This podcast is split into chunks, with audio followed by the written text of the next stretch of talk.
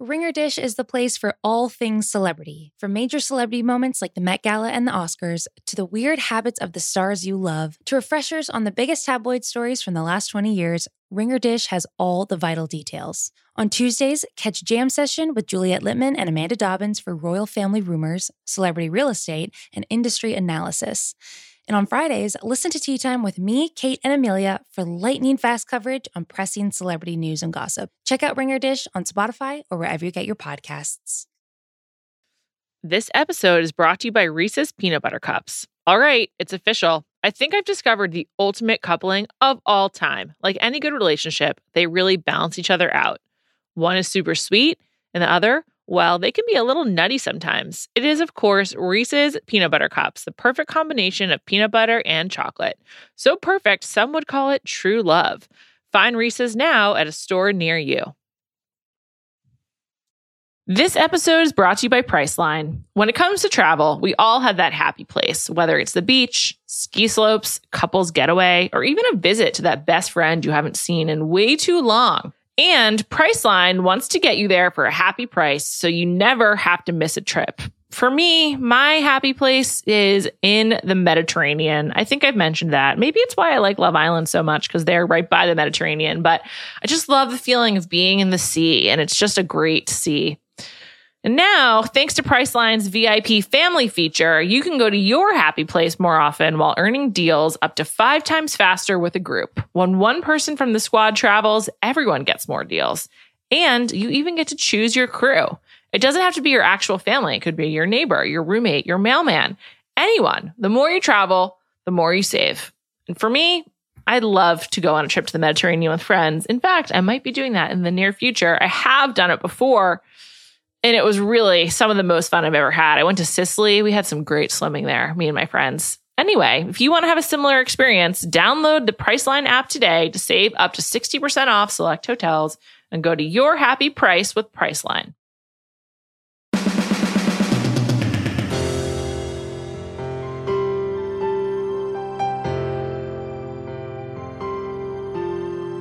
Welcome to Bachelor Party. I'm Juliet Littman. Today, I'm joined by someone who is really podcast famous, Danny Pellegrino. Welcome to Bachelor Party. Hi, Juliet. Thank you so much for having me. I'm so excited. We have lots to talk about. We and I sure hope, do. I hope your listeners are kind to me because I'm sort of newish to the world of The Bachelor. I watched the Tayshia Claire Dale season. Uh, and it was wild. Um, but that was the first time where I really like dove in fully to see what this whole uh, Bachelor Nation is all about. So I might get some names wrong or some facts or details, but you know, we'll no problem. Do my best. I get stuff wrong all the time. So people are quick to tell you, and you just got to move on. You know, take the L and move on. Right, um, right.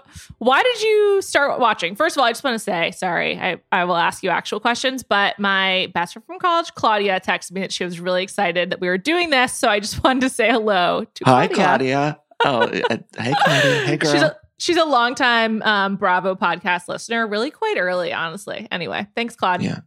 Yeah, I'm mostly in the Bravo world. So right. I mostly recap I recap Housewives and Vanderpump Rules and all of that kind of stuff. And so I don't know, we were in sort of a lull with Housewives or Bravo because of COVID. Mm-hmm. And so I was mm-hmm. like, you know what? I'm going to try to dive in to Bachelor Nation. And did you enjoy it? I did and I I did and I didn't. I did. I mostly did. I mostly did. I think people told me I maybe came in in a bad season because first of all, it was the COVID of it all. I felt very claustrophobic at La Quinta Inn. By the end mm. of the mm. season, I was like, I "Get me out of the l- fucking La Quinta Inn." Excuse well, me, can I swear here?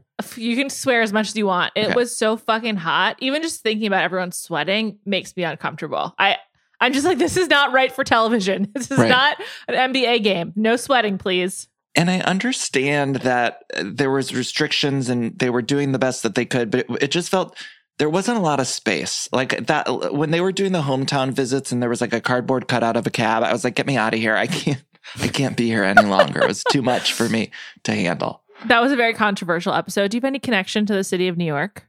No, I mean I love New York. Sure, um, hell yeah. of a town.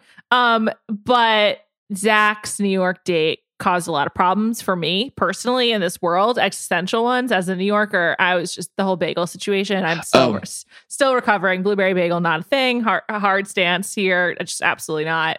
Um, Right. but you know, Zach and Tayshia, they seem happy. It was a weird season for many reasons. Like, how much have you kept up with Claire and Dale since? Okay, well, I have a little bit. I mean, uh, peripherally, I loved the Claire and Dale of it all. See, because I come from the Bravo world, and a lot of the people in the Bachelor world were like, they hated Claire. They told me.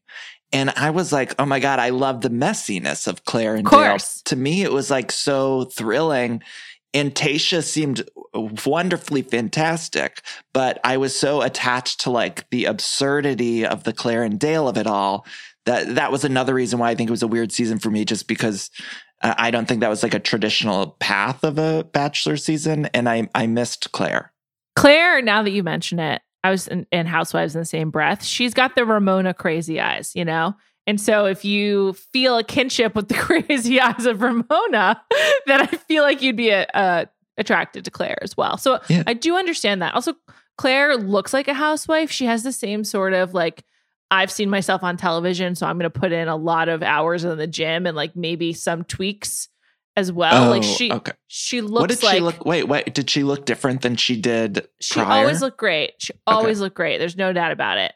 I think we also have to just understand that when you go on reality TV and you see yourself, you the natural response is to like change as much as possible. I mean, the New York trailer came out today, and uh, Miss Married to Married to the Mob, she she's looking different. Yeah. I- Well, I, yeah. mean, by the way, I'm looking at myself on a Zoom screen right now, and It's I'm thinking the same thing. Like, I need it's to go get, I need to go get a glow up or something. Um, Uh, I yeah. I keep the like the touch up feature on at all times when I use Zoom. Do Wait, you know there's a about that? touch up feature. Yes, it's like a filter for your face on Zoom. Oh yes. What? How did I not know this? I don't know, but Okay, um, we don't have to talk in detail about that, but I will be uh, emailing you as soon as this is over for the details on how to set that setting up. send you a screen recording. Um, the other thing that was really about Claire and, and Tayshia's season was first of all, there's it was split. It wasn't even split, but there was two of them. Um, and to your point about like feeling claustrophobic in La Quinta, the production team was so unaccustomed to being in one place for a long period of time that they were like really adjusting on the fly. By the time we got to Matt's season, there was definitely more grandeur and less of a feeling of claustrophobia. But it is shocking how much the different settings make a difference on The Bachelor. It's like week to week, they're in a new place. And I think on Bravo, they actually know that and they do a better job of like tricking you into needing different environments. And so like everyone luckily has a summer home. Plus, like there's so many different apartments in New York to be in and and everything like that. Well, and I think with all of these shows, not just Bachelor or Bravo, but even I watch Drag Race and a lot of these shows, I I do think we the viewers need a little bit of a break. And I think too often they go into production right away and we don't have a chance to miss these people. And I mean, you mentioned the New York trailer and it's like I I had time to miss them a little bit. And when when something like Drag Race, which I love, but when these shows go back to back so quickly, uh, like The Bachelor seemed to, I know one was The Bachelorette and one was The Bachelor, It's the but same. it just makes you feel like I, I want to miss you. I like you guys so much that I want to miss you. And that by the time I was done with that season, I was like, I, I need to step away. yeah, it was a lot. It's intense. Also, two hours per episode is too much. It's just way too much. It's way too much. I, Let's and get I, down to 90 and I take notes for all of these shows. Yeah, so when I was covering The Bachelor, I was like taking notes. I was like, this is, and I was still covering, I don't remember what I was covering at the time, but it was like, this is too much for me. I, Potomac? I'm going to lose it. Yeah, it was Potomac was probably. Potomac. Yeah. Yeah. Pot- Potomac. So I've never watched Potomac, but I'm gonna get into it. How dare I you. watched I watched the reunion of this most recent season and I loved it. I was like, this is phenomenal. And then it was the the Potomac reunion leading into Salt Lake was just perfection. I mean, I, it was a, a wonderful w- the Yeah. transition. I absolutely loved it. I love how they bring the husbands out for just like one segment of these reunions now. It's hmm. really funny.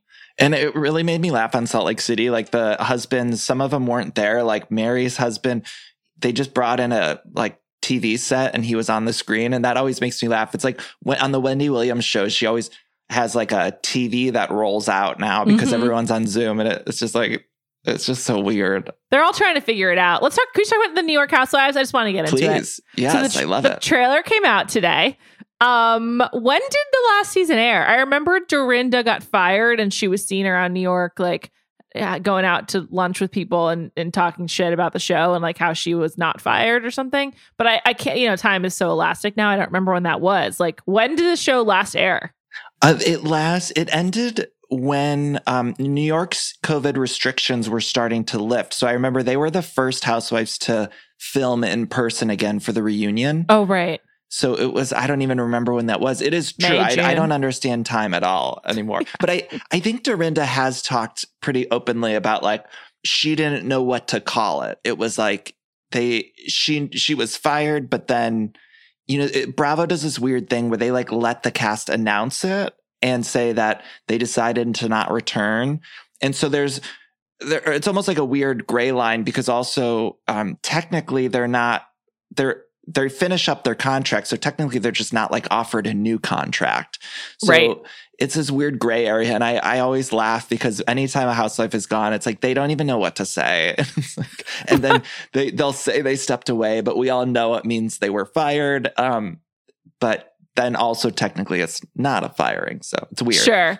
So so yeah, I guess that that was like May or June ish, and then um, this season just looks phenomenal. Let's start with Eboni. So Eboni is the new housewife. I just want to brag and say Eboni has been on the Bakari Sellers podcast here on the Ringer Podcast Network, and she is like a very formidable woman and lawyer, and that this is like uh, you know, I think Leah, she's got like a real career, but I'm like very nervous for her to like be around these women. Like Eboni is a real person, like, and you know, after 12 years of the show, like Luann and Ramona are not anymore. And I mean, yeah, they're like how's this gonna go? Yeah, Yeah. like they're fully cartoons. I think uh, just seeing from the trailer, there's a couple moments between Eboni and Ramona that I think just look like fantastic. And I, I like the, uh, RHONY always needs like a grounded presence. You know, Heather Thomson is back and I, I feel Why is like Heather sh- back? I was shocked. I didn't know that Oh was my God, happening. I, I, I'm excited about. I knew it for a while, but he, she, um, I, yeah, she's. I think she's more front loaded in the season, so I think she's like the first half. She'll be appearing a little bit, and then I think she's done. But okay, but is this because like of COVID? They needed to fill. They needed some bodies. Like, why is? How did this happen? I think a lot of people, myself included, really do like Heather. And I think in retrospect, people looking back on Heather's time, they appreciate her more than they maybe did when she was on the show. I mean, she was someone who was confident going up against Bethenny and, and some of the people that, you know, when Heather left, no one was really, it was hard for people to go up against Bethenny. She's such a strong presence. And, and so I think, um, I think a lot of housewife fans, uh, especially like RHONY super fans, they look back on Heather's time and they liked her and they missed her. And so I think uh, Bravo heard that and they were like, okay, let's bring her back. But also to to what I was saying before, it's like she's a more stable, grounded presence, and that show needs it because they're filled Yeah. with these cartoons. And so I think when you have a season like last season where it's just like chaos, when Bethenny left, it just became chaotic again. And I loved it for different reasons, but it's like that show needs someone who's just gonna come in and and and that feels like a human and not Yeah. just a a crazy cartoon.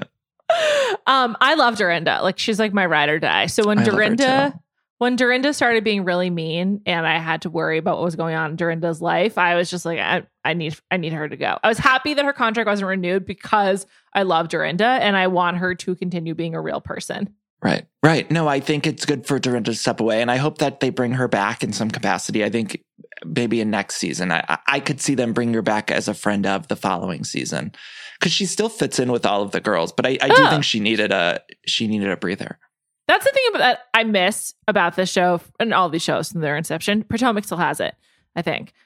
I like when they actually know each other outside of the show. Like one problem that's going to come with Bethenny and Ramona, and this is like maybe realistic to America in some ways, is like those women would not encounter each other uh, outside of the show, Right. and they haven't encountered each other outside of the show, which is like bums me out because I like reality TV about crazy friend groups, but you know, I I do think that there needs to like a real counterweight to wacky Ramona. Yeah, look, we all know on Housewives sort of the uh the whole idea of the show is these people are put together, but you do need some connections that are natural. And I feel like that was the main problem with the Real Houses of Orange County this past season, is it just felt like every single person felt like they wouldn't hang out with every single other person. It was like, I don't believe that Gina would ever hang out with Braunwyn. I don't believe that Kelly would ever hang out with uh, Emily. Like every single combination of those women, it felt like I don't believe that any of you guys would ever encounter each other or be friendly with each other. And so I think people could feel that the chemistry is just so weird.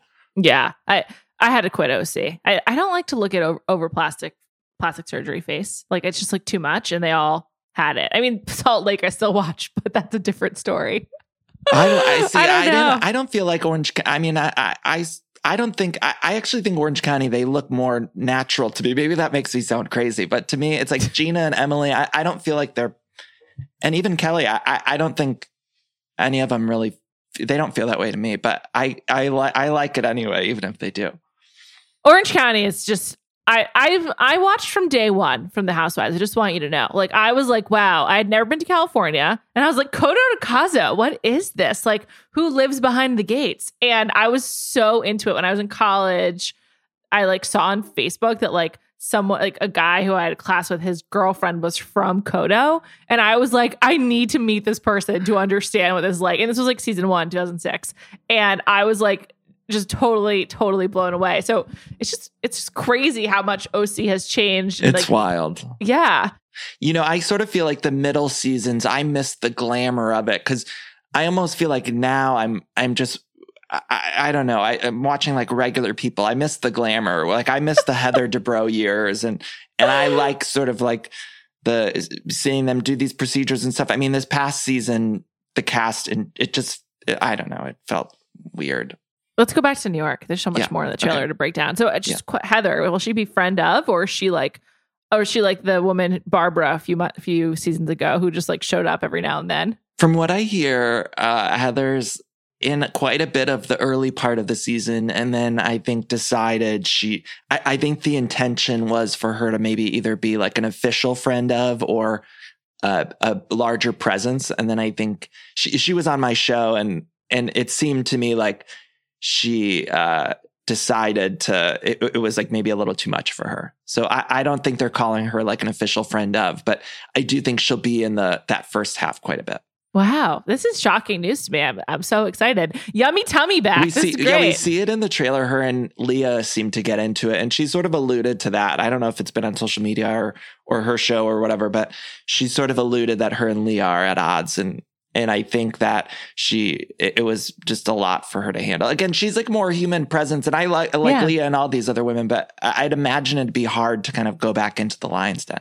Oh my god, totally. Especially, uh, you know, if they, I think they started filming in the fall because I remember they went to Salem. More of that in a second.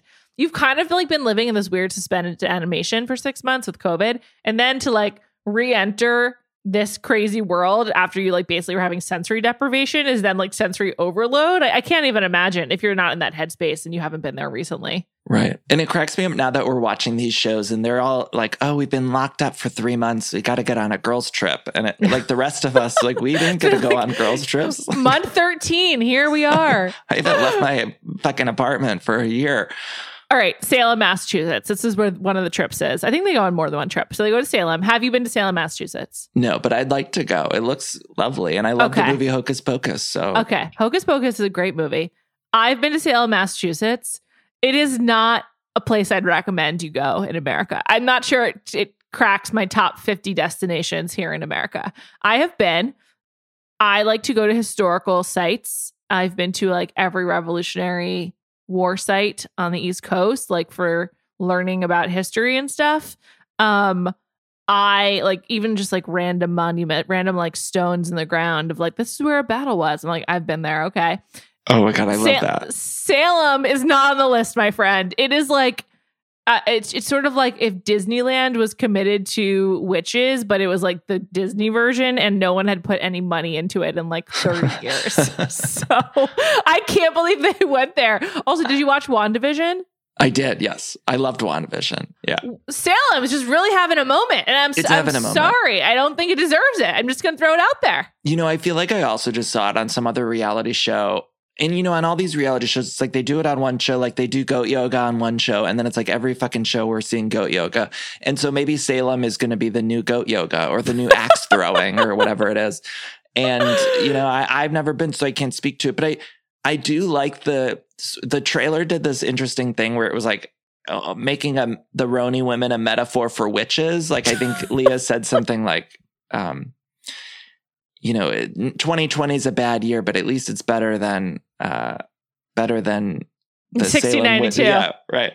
Um, but they, they seem to be doing like a little analogy there, and it it made me laugh because it, it's always funny to watch the Bravo editors troll the cast. Oh, I totally. The Bravo editors are incredibly masterful. Yeah, brilliant. At the beginning of the pandemic, actually, my like comfort when when things were scarier, more more on the scary scale and less on the dull scale, I was like, you know what I need? And I was in New York. I still am in New York. I was like, I need to revisit New York of Real Housewives of New York. And I went back and I watched the show, seasons one, two, and three, the glory days with oh, Alex so and good. Simon. And from the very beginning, these editors have just absolutely crushed it. I mean, it's just so good. It's so funny to watch Kelly Bensimon. It's still like the most absurd and entertaining thing in the world. I fucking love it. yeah, season three is my favorite. I think um, Sonja That- hits the scene. that was the Scary Island uh, Yeah. season two, and to me, that three episode arc is like the best thing that's ever aired on television. Most important gifts I have on my phone are um, Ramona. I think it's season five. Calm down, take a Xanax. Those are my. And we've been through so much with these women, Julia. I I, mean, it really is. They've given us so much, and I love them. I them. know. So on the topic of Ramona, I've fully turned on her, and I now hate her. Where do you stand? No, she. I always said she was my all-time favorite housewife. I I have said I would boycott Bravo if they ever got rid of her, but last season I did start to turn on her too. And I'm hopeful that this season I come back around on Ramona. But you know, we change every five minutes with these people. And uh, I'm in a, a Ramona down spiral, if you will. But, you know, seeing, I will be honest with you, like seeing her topless dancing in that trailer um, with like, they all had the pasties Sonja on and, there and Leah, yeah. and she looked so happy. I was like, okay, I'm excited to see her again. Um, but I did turn on her. I I'm I think I'm done with her. Her her politics I can't stomach. I'm just like, nah, this is a pass. So I'm I'm glad Eboni will be putting her in her place. It seems Yeah. although it's once again not Eboni's burden to do so, but I'm Right. looking forward to seeing that happen. Um, on the topic of Ramona, one thing that's I mean, really been thank God, not not to interrupt you. I'm Oh, sorry, but thank God we're also finally on RHONY getting women of color. It's like Yeah.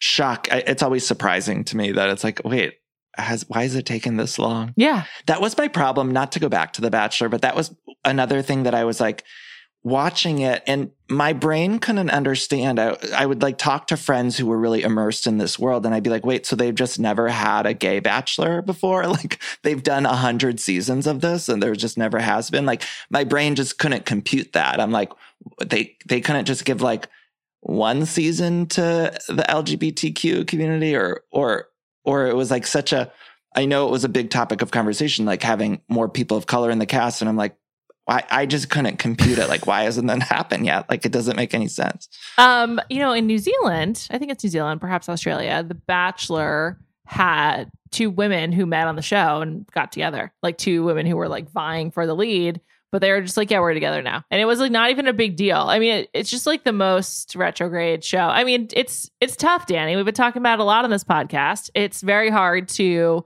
see the way forward if there's not like significant changes to the show and not just like for like watching it but like for being like it should exist and yeah i mean it's it's ridiculous it's the most um unrealistic heteronormative portrayal of like conventional family life or like leading up to family life and the funny thing is it's like super in some ways like super chaste. It's sort of like sex is everywhere in the show but like never Right. spoken about and only like in euphemisms and like everything about it is like really weird. It's a really weird world man and i'm in really really deep. I it's super weird. My thing was like, how, what cycle are they on now? so there's been 25 bachelors and there's been i think um 16 seasons of the bachelorette. So Okay, so that's over. I can't do math. It's like that's 42 like almost people. 40 or 40 something. I don't see how one of those, uh, to me, even like this, they did the season at the La Quinta Inn. That probably, it looked like it cost $500 to produce that whole season. like, couldn't they do like a low budget where they have a gay bachelor or a lesbian or, or, or just, I don't get it. Like, just do one cycle of that. While they could do it while they're doing the, like the other cycle, you know, Well- just if you're airing all of these shows, couldn't, I, I understand there's advertisers and ABC and all that stuff, but it's like they, could air it alongside or in between one of these seasons or something like that. I, I don't get it. Well, it's a great point. And I will say that like there's been so much pressure on them to have more um, people of color that they are doing two bachelorette seasons in 2021 instead of the usual one. One woman is white, one woman is a woman of color. It's Michelle and oh, you didn't watch, but it's Michelle and Katie. Um, and that's for Matt's season. And I do think that there there will be more change, but I don't. I think that like when you when you deviate from like heteronormativity, like it's like a house of cards. Like the show cannot stand, and so. right I think that there's, and as to your point about like they spent five hundred dollars on Tayshia's season, it's like there's just there's not that much creativity that that goes into the show. I mean, it's like it's exactly the same every every season. That's part of why it's become such like a punchline and like this sort of like meta joke about the show is because it's like every year it's exactly the same and so the tropes are the same and and that's sort of why it lent itself to being um, broken down like it was a sport because like very similar to how basketball games and football games have like plays that you can identify and trends that you can identify and like you know there's always four quarters and there's always a point guard or a quarterback or whatever the bachelor and the bachelorette are very similar it's like it's a very the the structure is very static and the network and the production company have had until now no interest or incentive to change but i i do hope that changes and can I ask maybe a stupid question? Of course, no um, stupid questions is it, here. Is it more the audience sort of demanding this change, or is it uh, people from the show? You, you know, because I'm just I, I'm loosely familiar with sort of what's going on with the world in terms of the push for diversity, and I don't really. I can't. You're like, I'm alive. I'm awake here in the world. yeah, like I hear it. I know I, I'm familiar enough with it, but but I you know, even covering that one season on my show, it, I would hear from a lot of people, and I, I'm like, does the audience want the the push for diversity, or is it coming from critics or or people who are on the show or or the network? So, that's a great question. I don't think the audience actually is the one pushing for it. I think a very vocal segment of the audience is pushing for it, but you know, Rachel Lindsay, who is a friend and a colleague, got like I love her. All, I love yeah, her. she's yeah. amazing. She's the best. Uh, oh, you know her too, right? Yeah, she was on my show, and yeah, when I was watching it, yeah, yeah, she's when awesome. I was watching, I would like ask her questions. I'm like, "What's going on here? Do we like what's happening with this?" and she'd always give you the real inside scoop, right? She's um, great. Yeah. So when Rachel um, had her interview with Chris Harrison, and then he stepped away, she received so much hate and like there's so many people who are like Chris Harrison's not back for the Bachelorette. I'm out. I quit. And so I think most of the the audience is not clamoring for change, but there is a vocal segment that feels differently and I would say Bachelor Party has fallen into that category as well pretty pretty clearly that this is like absolutely ridiculous and and and I think most credit goes to the women of color of this past season. Not not most. I don't know even know how to you know portion it out. But they took a really significant step while the show was airing and saying they they stood with rachel. They did like a coordinated instagram post. Um and then the men from Tayshia's season kind of followed and the inc- including some of the white contestants in both cases to show their support and desire for change. And they are just like we stand with rachel and like we need to see change. And i think a lot of it is because of these you know bold contestants saying like no more let's change it. Plus several of them have been like, we will not go on Paradise if Chris Harrison is hosting. So mm. I do think that a lot of it is these really, you know, strong contestants being like, we have this platform now and this is a change we want to see. So I think a lot of it is is from them. And I also do think that there are some people at ABC and at Warner who know that this is wrong and want to make changes. So it seems like a similar uh, trajectory has been happening in the Bravo world. I know there's been a, a, a, small vocal community of people who are like, these shows need to be more diverse. It's like for years we've just sort of accepted on in the housewife world that you know Atlanta is an all black cast, and then uh, New, New York is all white or whatever, and it's it's where everyone's sort of eyes are opening a little bit. And I think probably because of the last year of where everyone's sort of at, it's opening people's eyes a little bit more than or a little bit more quickly than than they were before. But it, it sounds very similar in that it's like people are are asking for there to be some changes and to just you know come up with the times a little bit. This episode is brought to you by Reese's Peanut Butter Cups. All right, it's official. I think I've discovered the ultimate coupling of all time. Like any good relationship, they really balance each other out. One is super sweet And the other, well, they can be a little nutty sometimes. It is, of course, Reese's Peanut Butter Cups, the perfect combination of peanut butter and chocolate. So perfect, some would call it true love. Find Reese's now at a store near you. This episode is brought to you by eBay Authenticity Guarantee. eBay knows that when it comes to jewelry, authenticity is the real gem. When you see the blue check mark that says Authenticity Guarantee, it means your next piece will be carefully inspired by jewelry experts and will always be worth its weight in gold. Whether you're looking to make a statement or build the perfect everyday look, eBay is making sure you get the real deal. With eBay Authenticity Guarantee, you can trust that jaw dropping piece will always arrive jaw droppingly real. Ensure your next purchase is the real deal. Visit eBay.com for terms. This episode is brought to you by Jiffy Lube. Cars can be a big investment, so it's important to take care of them. I once got a car that I started out with 25,000 miles on. I got it to over 200,000 miles because I took care of it. You know how you take care of a car? You take care of the maintenance, the oil, the brakes, all that stuff. And if you don't, you can have a car just completely fall apart. When your car needs maintenance, head to Jiffy Lube. They provide automotive excellence at speed. Get your oil change, brakes checked, tons of other multi care services. It's all done by expertly trained technicians who actually care about taking care of you and your car. Jiffy Lube, car more. To find coupons and start an instant online estimate, visit jiffylube.com. Do you watch Southern Charm? I do. I do. I do too. Yeah. I do too. I have to say, I love watching it. I find it to be like so messy, but I'm just like, I don't know what to do with this show. I'm just like, these are objectively bad people. Um, I This think, past season was so tough, I thought. And, and and you know, we talk about there being diversity, and I felt like it was weird.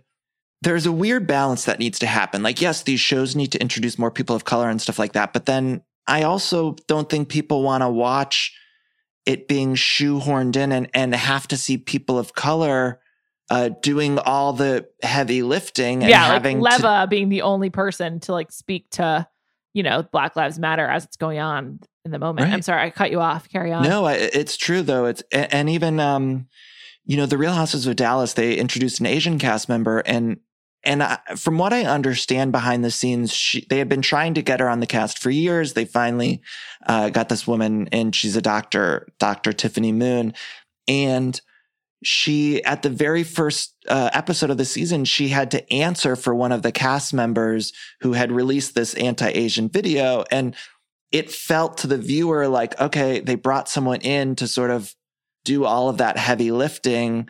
And now this woman has to deal with this huge issue when normally housewives get to come in and have a slow start to the season. Am i making i don't even know if i'm making no, sense yeah, but no, you are making sense. It's just sort of like so. This this woman shows up, and then she's like asked to be like the the mouthpiece of of like racial reckoning. It's like it's really unfair. It's not it's not her job. I felt like she had two options. She could either uh, absolve this other cast member of this video that was released, uh, this anti uh, or this racist video that was released. She could absolve her for that, or she could condemn her for that. And it's her first episode of television, and that's sort of the two options, two lanes she had in that moment. And it's like she just got here, and yeah, and the only reason she's sort of forced to do that is because she's the only person of color that's been on this show or or the you know? And so that's troublesome to me um you know and I, I think uh, down the line and hopefully as these shows continue to diverse uh diverse themselves i think uh we won't run into issues like that I hope much. so. Yeah. I hope so. I'm I'm curious to see what happens with Vanderpump Enterprises. I like really love Vanderpump Rules. Just side note, Lala's picture of her having just given birth. Is this is she just constantly contouring with her makeup? So like this is like the first look of of a unadorned Lala. I was just like I had several conversations with several group texts about if she'd gotten plastic surgery like while pregnant because she just looked so different. I'm so curious, like what we're gonna see of these births. Like, I do, I did hear they're filming or they're about to start filming, but I would imagine they would at least have some footage from the, like Lala's hospital visit and Yeah, I I- mean, yeah. I, I think we learned that they were like someone screen records everyone's like Instagram stories. Like that's like a job on like the production crew of Vanderpump Rules. So for like evolution or whatever. That'll be interesting to see, you know. And the the sort of setup of that show is it's a group of friends, and now that group is totally uh, blown up, if you will. And so I wonder what they're going to do with it. I'm curious. So Stassi didn't go to Scheana's baby showers. Are they on the outs? Yeah, they don't like each other anymore. Oh, what happened? Is this, is this off camera? Yeah, I think it happened. There was some sort of issue where uh, Scheana had gone on like a a group uh, cameo type service where she was talking to like a group of people, and she said something about I read like a Stassi text message or something like that, and apparently the text message wasn't. I might be getting some of these details wrong, but I, apparently the text message was a private text message. Nothing very uh, interesting in the text message, but allegedly Stassi got upset with that. And then, so they've just been at odds. And I, I think Scheana had said on her show or, or in the press or something, you know, like they're just not, um, they just aren't meant to be friends. Oh wow. It's really hard when you when you have your wedding on video, your first wedding, and you're like, God, this person was one of my bridesmaids, and now she's not invited to my baby shower. it's rough, super rough. Remember that Um, Scheana's first wedding was so good, such good TV. Remember Oh everyone had to like clean up after it. yes, it was great. it was great. I, I honestly, I used to love Vanderpump. I, I do think this past season was really tough, though. I mean, I Yeah. it was so so so fake. But the but they're not working at the restaurant anymore.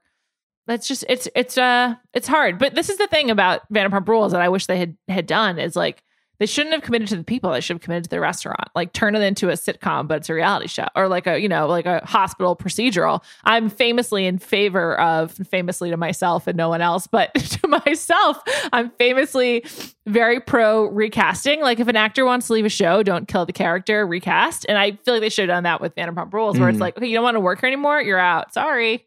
Right. Right.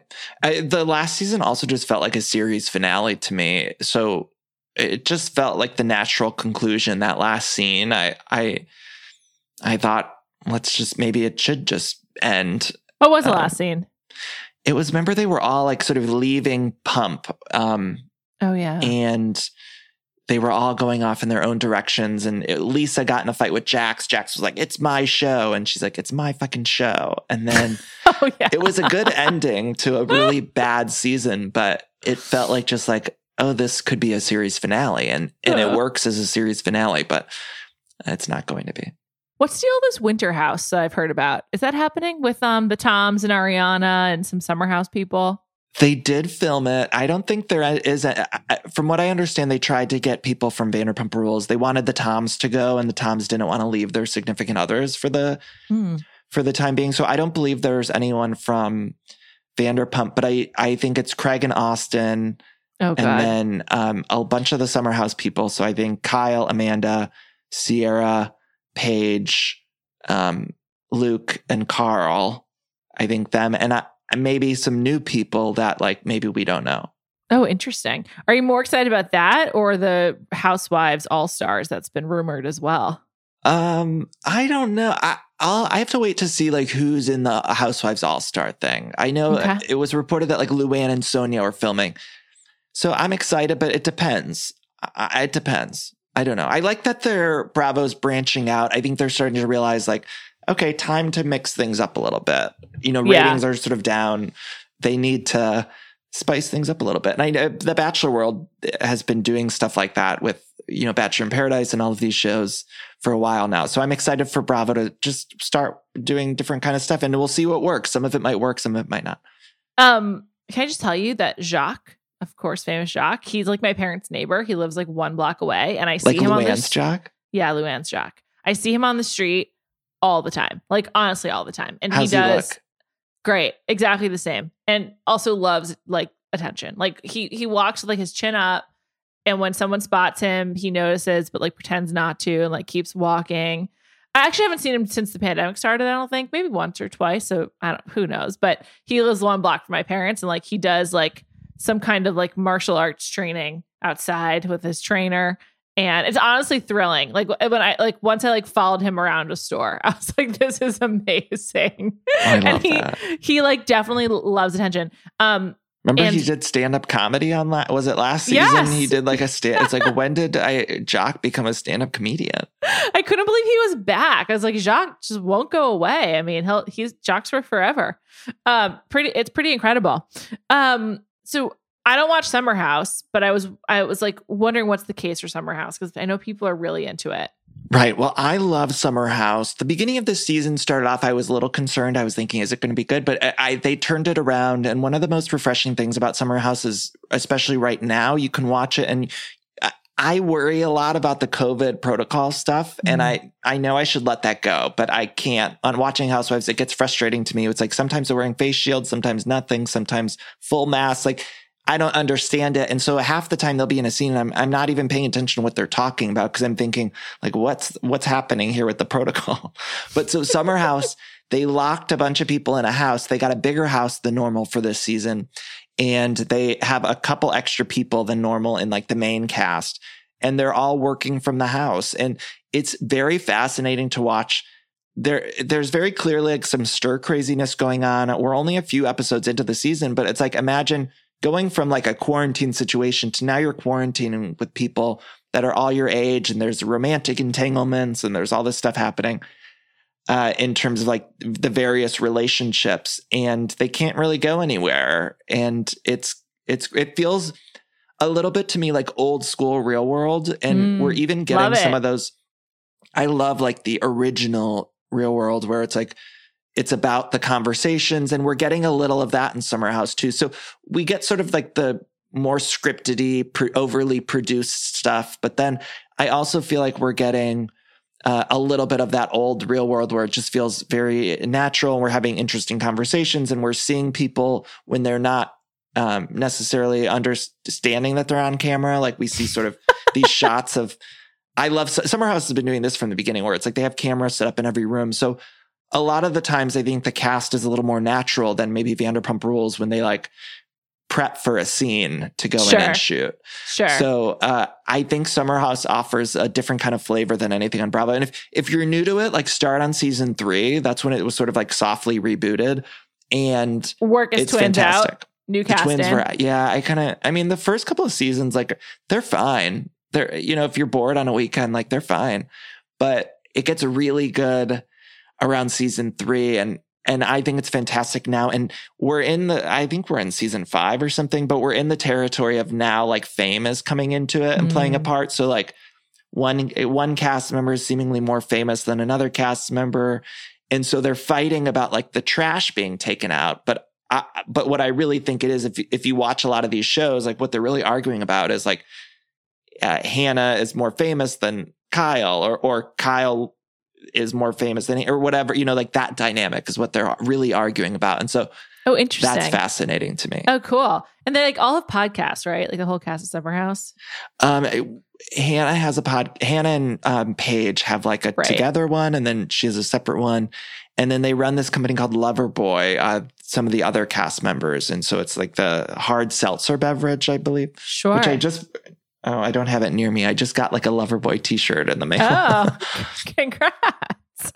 People are really into Summer House. I, I'll give it a shot. I like to just watch like a Bravo show, unless I have like a long history with it. I just like to watch like seven in a row and just like dive in, you know?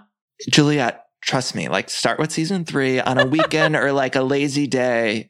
Put on season one, episode three, or season three, episode one, and and I promise you'll get addicted to it, and you'll start to fall in love with these people. There's a woman named Lindsay Hubbard on there, and she. I'm aware And of Lindsay. I I, just love- want to, I know someone, her. I know someone who's hooked up with Lindsay. So I'll just throw that out there. Did they like it? Was it good?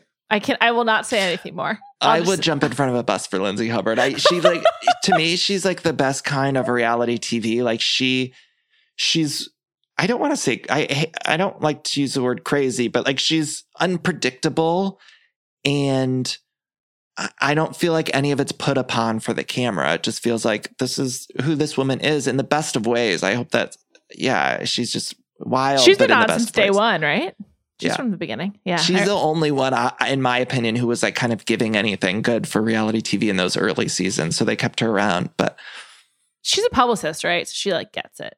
She knows knows how to make it work. yeah, work. but I don't. I don't think she does it for any sort of camera purposes. I think it's like you you see some blowups with her boyfriend or with some of the other cast, and it's like I don't think she's doing it. This season, there was this whole argument with her boyfriend about like he wasn't making sandwiches enough for her in the house, and it was she like got so much. How many sandwiches have you made me? And she's they're fighting about it, and it's wild, but it's so good.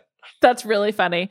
Um, how did you get into the Bravo world, by the way? Like, how did you how did you arrive at this point? You know, I watched uh, Housewives. I think I started with New York season one, and then I kind of went back and and did Orange County, and and then as the new ones would come out, I would just oh, I I loved Atlanta from the beginning, and then New Jersey, and I I just started to get really into it. And I think similar to the Bachelor world, we treat it like sports oftentimes. So I think it's like we analyze the trailers and the casting and and it's fun for me. I I enjoy all of that stuff too. And uh, so I've I've liked it from pretty early on, and then I started. I was making a lot of like Bravo memes on my Instagram mm-hmm. account, and that was kind of what led to the podcast. I was like, I I might as well talk about my thoughts um, instead of just making memes. Um, on that note, I also want to talk about Jessica Simpson, one of your favorite um, memeable topics. How did that start? Were you a Newlyweds fan?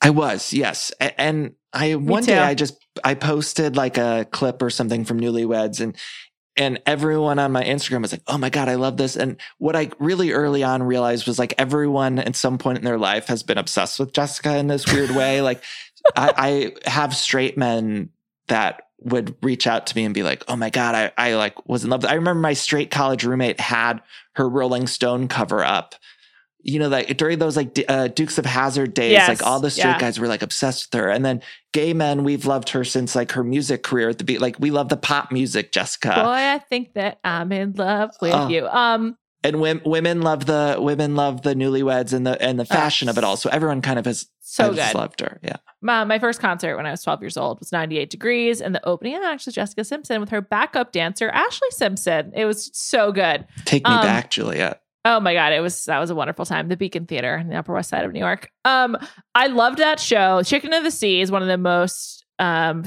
classic, iconic, important moments of television, let alone reality television, when she when she was confused about tuna. Um so so, so incredible. And that was just like a different time where like those were famous people, right? Like Nick Lachey and Jessica Simpson were already famous but like people didn't know what they were signing up for back then. They just they thought they knew, but they didn't really know. So you would just get these ridiculous scenes, and they were just like they just let it all hang out. I loved it. And I think now I'm not sure that that kind of show would work as much because now we have social media, so we get to see all the little parts of them. But back then, we didn't get to see famous people going to chain restaurants, and that's what they were doing. We would see them at like the Red Lobster or whatever in the Valley, and it was so or we saw jessica get her uh, eyes lasered. And that was the kind of access we never had access to back then because there was no social media. And so seeing a celebrity do things that we like to do was amazing. It's kind of surprising to me that no housewife has really successfully launched something after her stint on the show on her own. Like probably the two who've come the closest are nene and bethenny right and they and you know there's plenty of these women who have like actual successful businesses but like in terms of like being talent has anyone really gone on to like do it on their own you know i think bravo does this they know how to make good reality tv and in that i I think it's like the best TV is when you question whether or not you love someone, right? So it's like yeah, they build someone up so you love them and then they try to they try to make you question whether or not like do i actually love that person? So then one season you love them the next season they make you question that. And so we're on sort of this roller coaster ride with these women and it's all very purposeful to make good tv but i think that keeps the viewer a little bit at an arm's length and, and a little bit like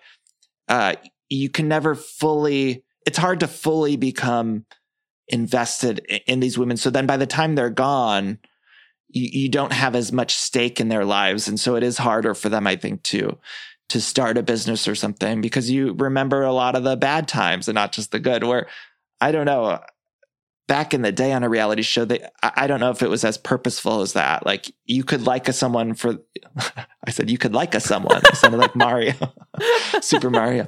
Um, what was I saying? But yeah, you could like someone for an extended period of time, and I, and they wouldn't I don't think they were trying to make you go on that roller coaster as much. Does that make sense? Yeah, it does. And it, it makes me think of Bethenny, who like I loved the beginning. Actually, season one, I was like, I don't know. She's kind of a basket case. Then I was really into her friendship with Jill. And I was like, I love Bethenny.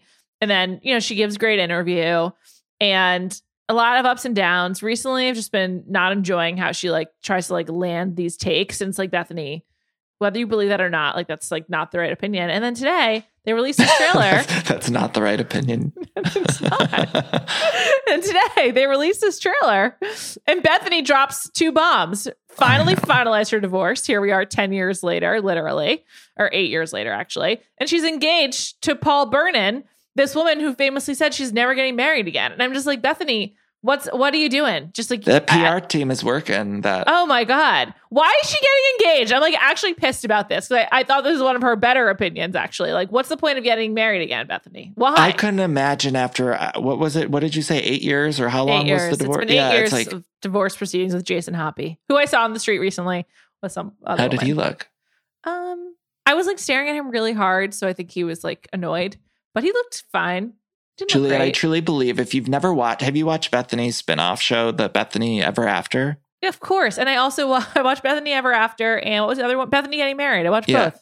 To me, that the arc of that show is so one of the most fascinating arcs in television history. It's like you can literally see them by the end of Bethenny getting married, or by the end of Bethenny Ever After, they hate each other. Hey, and it's like they they can't even hide it anymore and I, it's a social I, I think it's a very interesting social experiment. It's on that peacock network and i always keep telling people to watch it because i'm like it is you at the beginning you'll like jason and then by the end it's like you just sort of hate everyone in a weird Oh, way you- They're you all hate everyone?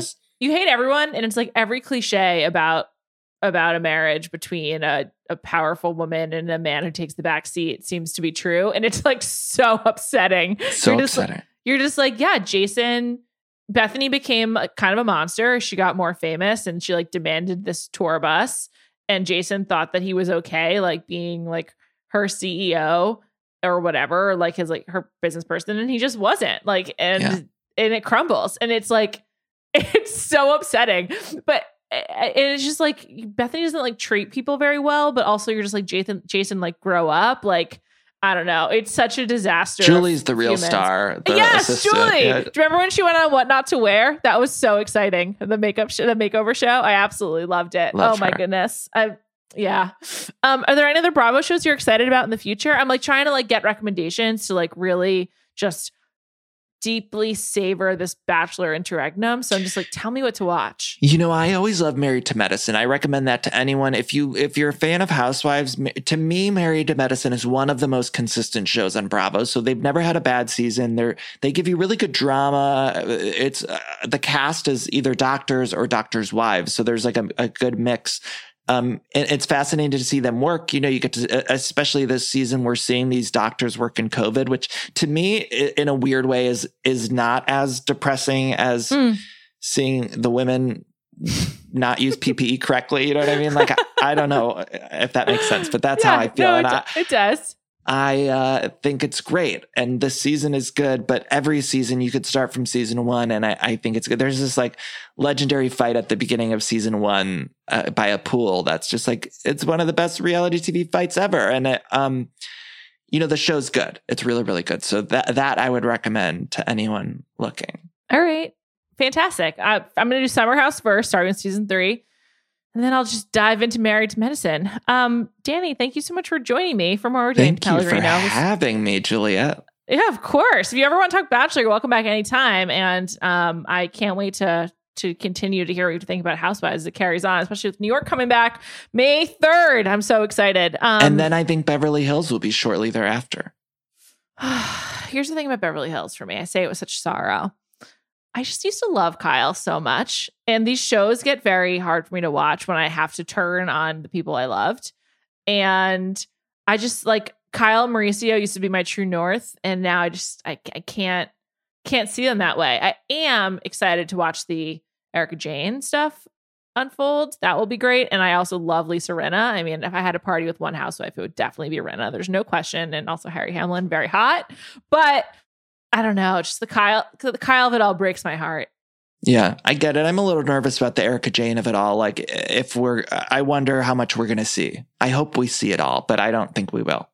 I doubt it as well. But I mean, that's like, if anyone's looking to do some kind of documentary work, that's all. It's the only documentary I want. You know, Let's right. like a seven part it. season. Yeah, seven part series just about the Tom Girardi thing. None of it. Yeah, none of it makes sense and so detailed. I do think we need like some heavy investigative work on that.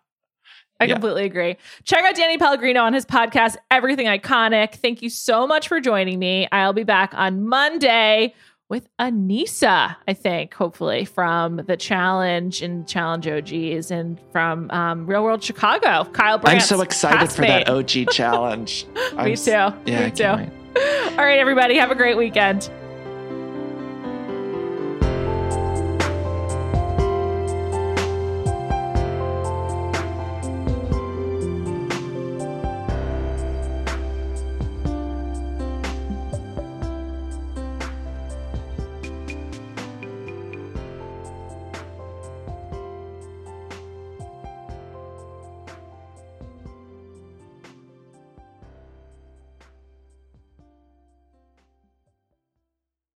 This episode is brought to you by State Farm. You might say all kinds of stuff when things go wrong, but these are the words you really need to remember. Like a good neighbor, State Farm is there.